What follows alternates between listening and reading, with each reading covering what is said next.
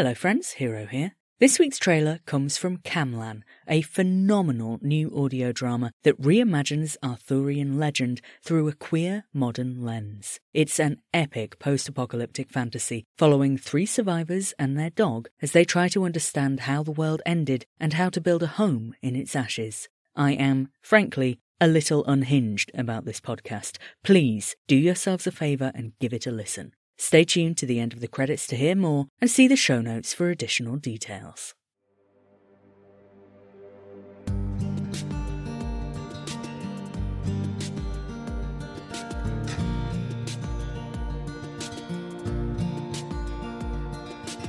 Travelling Light,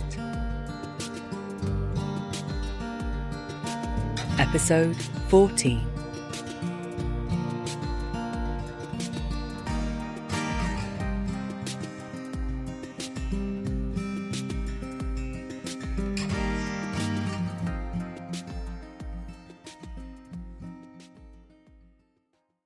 Entry EN85011-6. A description of an adiectum discovered at an archaeological dig in Doino with a discussion of the find's significance.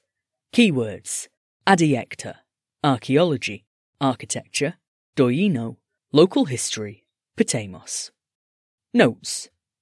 In the mid-afternoon, a small commotion arose from one of the trenches. When I went to see what the fuss was about, I found the dig team diligently scraping away at a big rectangular slab, cooing over it as if it were the pride of the galaxy. Early spotted me and waved me into the trench to hear Tsabec's explanation of the find. "How's that for a bit of rock?" Tsabec said when I joined them, their eyes twinkling. They turned to Early, who was standing bright with attention. "Well, my dear, go on. Tell me what you see." "What? Me?" said Early, clearly alarmed. What do you mean?" "Precisely what I say. Tell me what you see. Don't worry about the context for now. Just tell me what you notice." Early's mouth twisted with uncertainty. "All right, I think it is made of stone? Sorry, that was stupid." "It's not stupid at all. It's made of stone. What else?" I suppose, is it quite big?" "Why are you asking me? Is it big or isn't it?" "It is," they said more confidently. "It is a big stone rectangle. "Come on," Tsabec chivied. "Tell me what you see. Where is it?" "It is on the ground." "No," they corrected. "No, it is in the ground. The trench is deep. It was buried a long way down." "And the trench," they said in a sudden rush of inspiration. "This one is near where the original piece of masonry was found. Is this made of the same sort of stone?" "We'll get to that. Good thinking, though. Now, look at the artifact itself. What can you make out?" Ellie pulled a face. "It is very dirty." "Or so would you be if we buried you in the back garden. Come on, you've already established it's made of stone. It won't disintegrate if you clean it up a little." Thus chided, Ellie squatted down, running their hand over the face of the slab to clear what mud from it they could. They sat back on their haunches to assess their efforts. "Oh. The face has carvings on it. The edges have this border running all the way around. And, well, there are things in the middle too, but I cannot really see what they are." Tsabec helped Early to their feet. "Very good," they said, warmth bleeding into their voice even as they tried to maintain their professorial posture. "Now you've gathered all this information, our next job is working out what it means. Let's start from the start. We found it in the ground, several feet deep. What might its depth be able to tell us?" When Early looked blank, they turned to me. "Well, any ideas?" I had not expected to be called on, and scrambled for an answer. "I suppose the deeper it is, the longer it has been down there." To my relief, Tsabec nodded. Just so. Time falls in sheets, each layer resting atop the last. When we dig, we move through those layers, from the most recent to the most ancient. At this depth, and in this particular trench, I should say we're looking at a piece of some antiquity. Now, the object itself. It is a big, rectangular slab with some sort of image on one side. It was meant to be viewed, presumably, and with that presumption we can make a guess at how it may have been displayed. Different sizes of image have to be viewed from different perspectives. You can't take in the fine details of a painting the size of your hand from the other side of the room. And you can't see a mural if you stand with your nose against the bricks. This is a great big slab with great big images on. It was meant to be viewed from a distance, perhaps up on a wall or above a door, somewhere you could get a real look at the whole thing in situ. Which brings us to the location. We already know from the other finds here that this was the site of an ancient temple. If I tell you that first piece of masonry was from a wall that runs right around this whole area, what does that tell you? Ellie pulled a face, looking for all the world like they were doing some kind of terribly difficult mental maths. I suppose it means it was indoors. So, Tsabec prompted, this image was where precisely? Inside a temple, high up on an interior wall. Their eyes widened. Oh, they must have wanted to see it while they worshipped, maybe? Perhaps the carving is something to do with their faith, a depiction of something, a story or an idea or an important person. Tsabec beamed at them, like a farmer beholding their prize pumpkin. Excellent deduction. Of course, it's pure conjecture at this point, but it's a jolly good start. Ellie did not say anything, but their posture somehow became even more perfect, a flush of colour touching the high points of their cheeks. The carving itself is rather worn. We'll need to wait on proper imaging scans to really see what's going on. But just from looking at the thing where we found it, we can make all sorts of guesses, good, grounded guesses, about what it meant and what else it might tell us. Even now, lying there in the mud, it has a whole story. It's just dying to sing out to us. And the more you study this stuff, the more story you can squeeze from what you find. For example, you have no way of knowing this, but this slab reminds me of a certain class of object known as adiectra, adiectrum in the singular. It's an archaeological term for a decorative stone plug, specifically one carved separately and then set into an existing wall at a later date. Brindy and her team have put a tentative date on the foundations of this temple at around 2,000 years ago. But that style of carving on the border there is one we don't see in these parts until about 1,000 years after that. Either this slab is a very early example of this design, setting our timeline for the development of that artistic style back quite significantly, or it was added later. 1,000 years later! People worshipped here for over 1,000 years. Oh, no, it might not have been the whole time, but they might have come back to it, or reused the building for a new faith, or something. Tsabec laughed, a rare, real laugh, their hands clasped across their stomach as if to hold themselves together.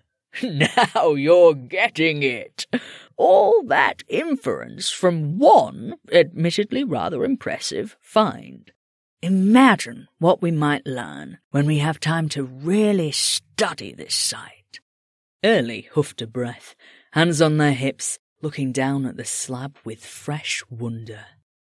That is amazing. Tsabec clapped them on the shoulder, or as close to the shoulder as they could reach.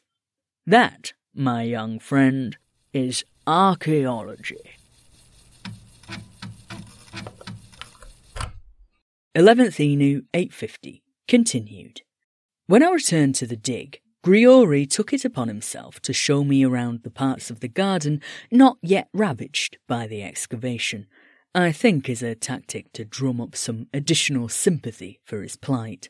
It reminded me rather of Nilsie's garden back in Emmerain, though you may tell her from me that Griori's sugar peas were nothing like as impressive as hers.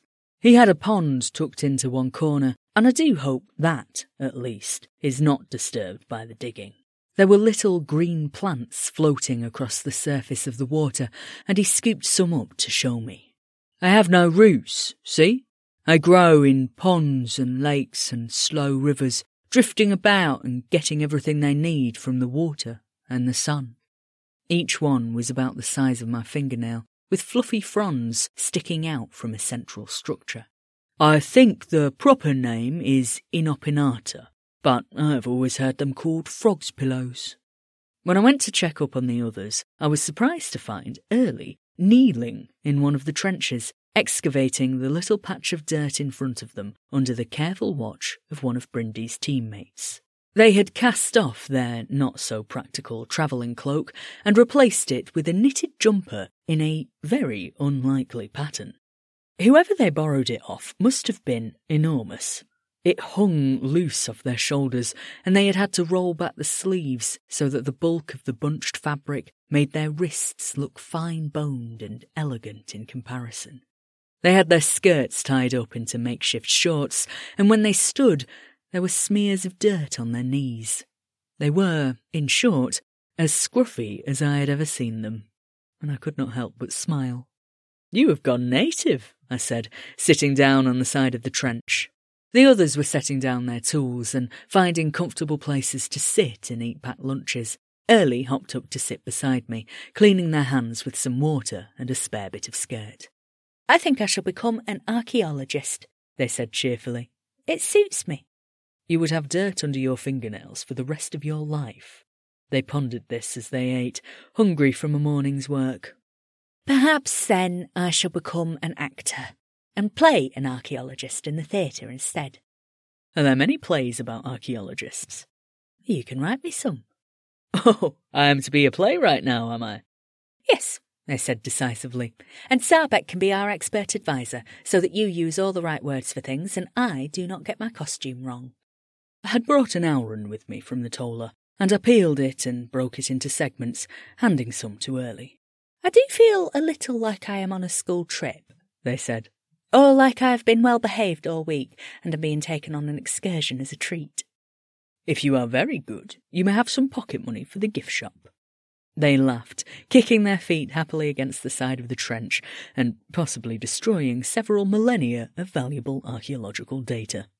And they popped a slice of Auran into their mouth, and in a quick, smooth motion, leant sideways to tap their head against mine with a knock of soft, sudden affection.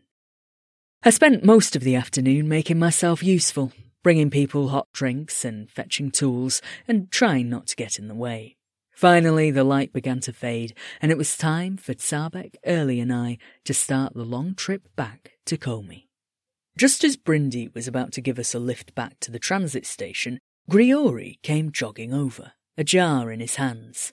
He rather pointedly ignored Brindy and the others, focusing instead on me. "They don't need much," he said, handing me the jar. "Pop the lid off once they're somewhere they won't spill, add some nutrient mix in the water once a year, and that should do them." The jar was filled with water, with a handful of gravel at the base and a cluster of frog's pillows bobbing around inside. There is not much to say about the journey back. Tsabec was quiet, lost in thoughts of ancient people and the gods they worshipped. Early, meanwhile, fell asleep almost as soon as the transport left the station, with a smudge of dirt on their nose and an air of absolute contentment. I do not think anyone else on the toller was still awake when we got back. It was a strange mirror of the morning, slipping through the corridors like a parcel of ghosts. I have Griori's frog's pillows on my desk, bobbing quietly about. I will beg a lamp off Annalisa tomorrow to make sure they have enough light when we are travelling. They are very peaceful. and as I watch them, I find myself slipping into that peacefulness with them. I will write again soon. I love you all.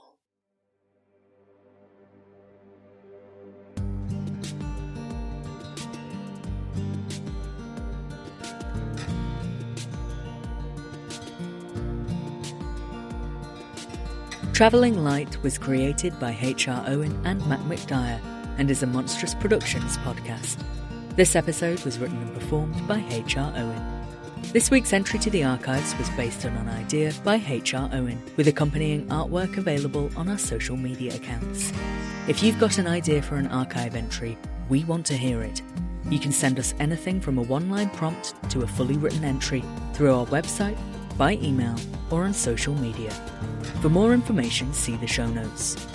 If you want to support Travelling Light, please consider leaving a review on your podcast platform of choice. You can also make a one-off donation or sign up for a monthly subscription at ko-fi.com/monstrous productions. Supporters will receive bonus artwork and additional content, the ability to vote on audience decisions, and an invitation to the Monstrous Productions Discord server. This podcast is distributed under a Creative Commons Attribution Non-Commercial Share-alike 4.0 international license. The theme tune is by Vinga.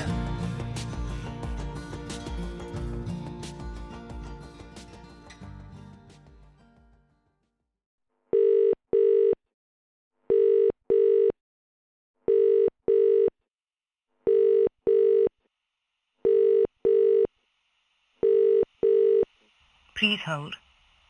Your call is very important to us, and we will get to it as quickly as we can. The cataclysm is frightening for everyone.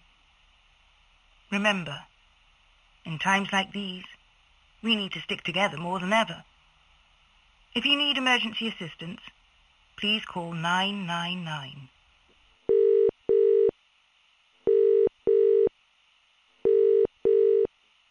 Your position in the queue is 333.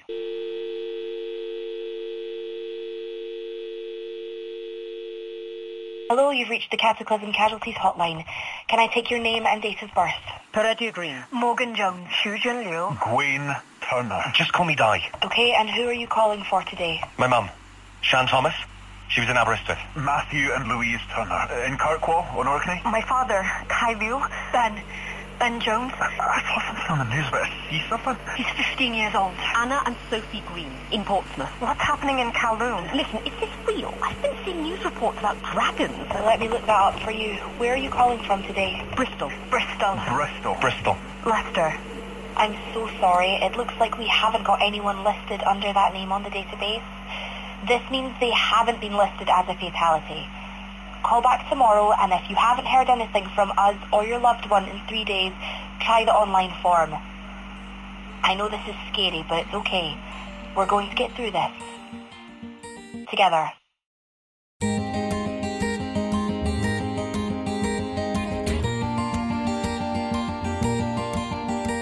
Camlann, a post-apocalyptic audio drama by Ella Watts, inspired by folklore and Arthurian legends. Coming January 2024. Produced by Tin Can Audio.